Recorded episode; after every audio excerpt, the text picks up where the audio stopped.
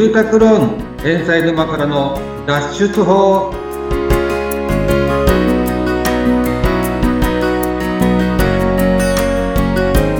はい皆さんこんにちは住宅ローン問題解決コンダクターの遠藤隆人ですはい、皆さん、こんにちは。ナビゲーターの言葉幸代です。さあね、えー遠藤さん、これまであのリースバについていろいろとお話をいただいていたかと思うんですけれども、あの、はい。リースバックって、はい。全員が全員できるわけではないんですよね？そうですね、え。ーあのどうしてもうん。住宅ローンの残債額に対してうん。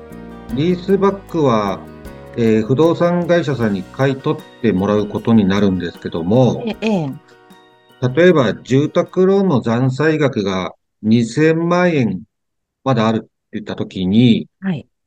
えーリースバック会社さんの査定が、この2000万円を上回らないとはい、リースバックって、あの、できないんですよね。あの、どうしても、あの、銀行に、あの、住宅ローン借りていて、えーその住宅ローンを全部、あの、返さなきゃいけないんで、ええええええそういった場合ははい、リースバックっていうのができないんですよ。できなくなってしまうんですね。じゃあ、はい。できない場合なんですけれども、他はに、あの、解決策はあるんですか？そうですね。うんあの、どうしてもリースバックができない場合は、はい今度、任意売却っていうまた解決策があります。任意売却。はい。ええこれまたちょっとなかなか聞き慣れない、えー言葉かなと思うんですけども。新しい言葉が、はい、出てきましたね。そうですねええはい。これはいもすごいわかりやすく、えーお伝えしますと、はい。まず、えー住宅ローンの残債がまだ仮に2000万円ありますと。はい。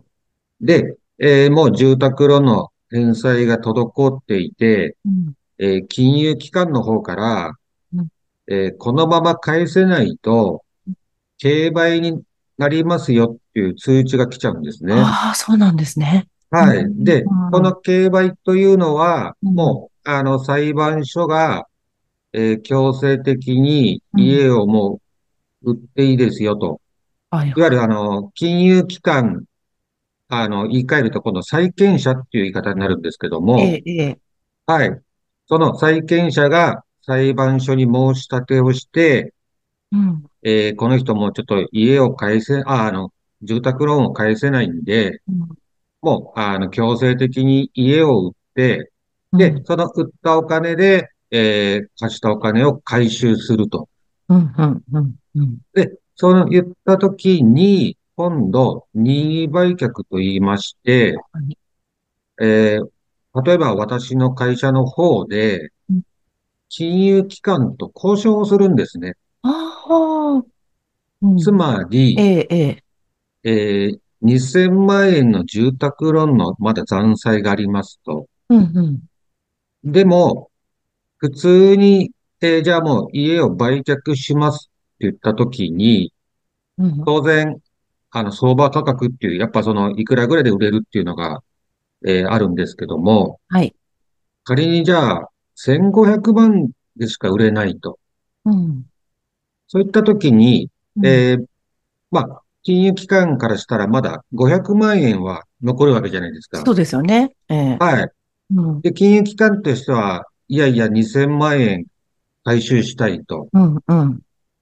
でも、えーいや、これ、例えば、スーモとかアットホームに載せても2000万円で売れるようなエリアでもないし、うん、うん。そういった制約事例もないと。うん。で、ただ、えー1500万円ぐらいだったら、えーなんとか売れますよといった資料、うん。まあ、エビデンスって言い方するんですけエどビ、デンス。はい。はい。あの、まあ、大体客観的なあ資料ですよね。うん過去のし制約事例とか。はい。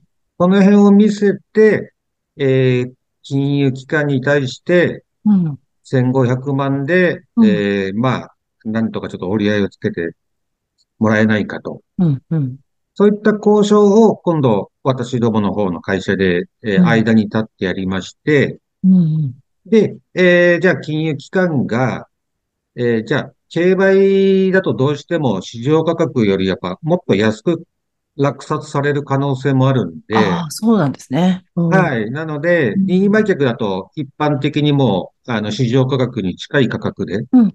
売れますんで、で、金融機関としても、いね、やっぱ1円でも高く回収したいんで、そうですよね。ええはい。まあ、そういった形で、金融機関と交渉して、で、当然、売り主さんから、うんあの、私もそういった依頼を受けてうん、で、えー、なんとか今度は実際に私どもの方で、うん、スーモとかアットホームの広告載せて、うん、うん、一般の買い主さんを探して、うん。で、無事売れたら、えー、任意で売却ということで、えー、収束に、えー向かわせるということをやっています。はい。なので、これが、えー、一般の不動産会社ですと、普通に例えば、あの、言葉さんが、じゃあちょっと家をもう引っ越しするんで売ってほしいと。はい。で、普通に、えー一般の買い主さんが現れて、うん、うん。で、買い主さんと売り主さんの間を取り持つのが、まあ、一般的な不動産の売買なんですけどええも、、ええ、ええ。まあ、私どもの会社は、まあ、当然そういった売却、通常売却もやるんですけども、はい。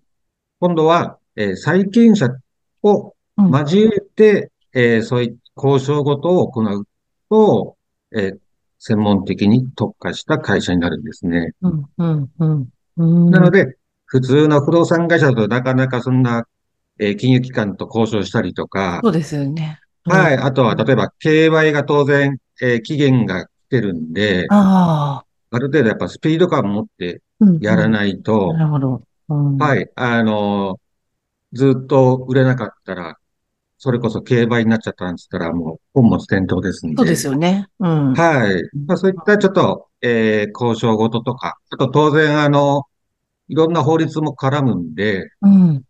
はい。そういったところで、えーまあ、場合によっては、弁護士の先生とも、ああの、タッグを組みながらうん。やったりとか、はい。それで、まあ、前回、あの、金子先生なんかも、はい。いらっしゃはい。る。いろいろ、はい。あの、本にしてやらせていただいてるっていうのもあるんですよね。なるほど。うんはい。うん、うん。任意売却。まあ、はい機関と、まあ、交渉するはいえー遠藤さんが、まあ、間に入っていって、あの、はいやっているということですよね。そうですねまあ、はいエビデンスを作っ、まあ、資料を作ったり、はい。そうですということね。で、あの、市場価格に近い形で、はい。なるべく高く売ると。でうん、さらに債権者も、じゃあそれで、えーいいですよと、OK をもらうと。うん。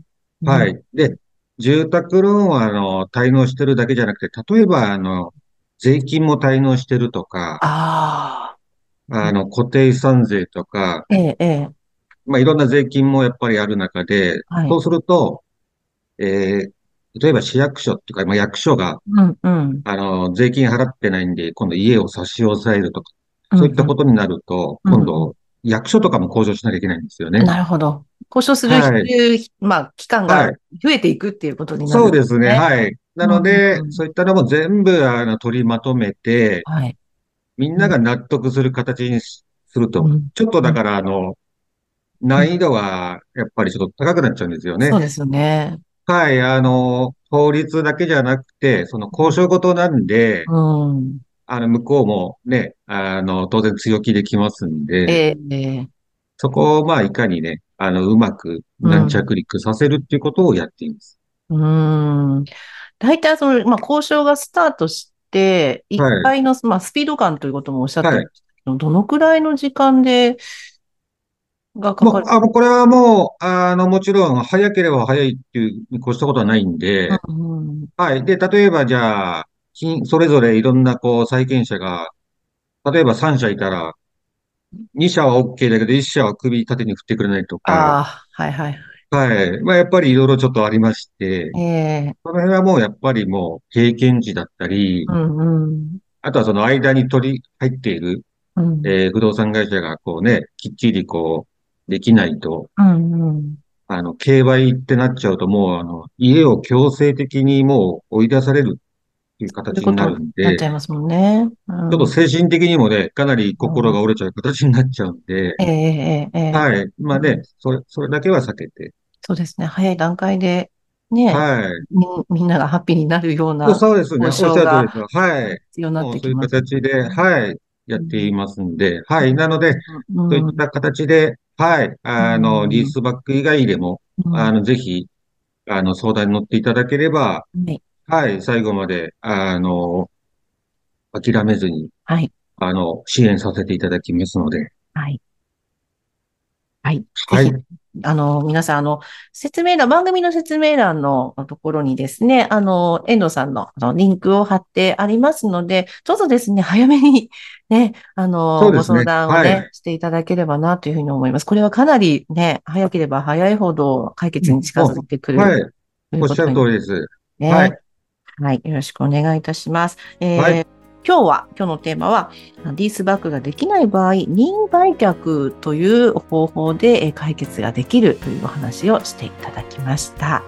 はい。ということで皆さん、えーまたね、あの、次回お楽しみいただければというふうに思います。えーここまでのお相手は、住宅ローン問題解決コンダクターの遠藤隆人と、ナビゲーターの言葉幸雄でした。それでは皆さん、また次回。はい、ありがとうございました。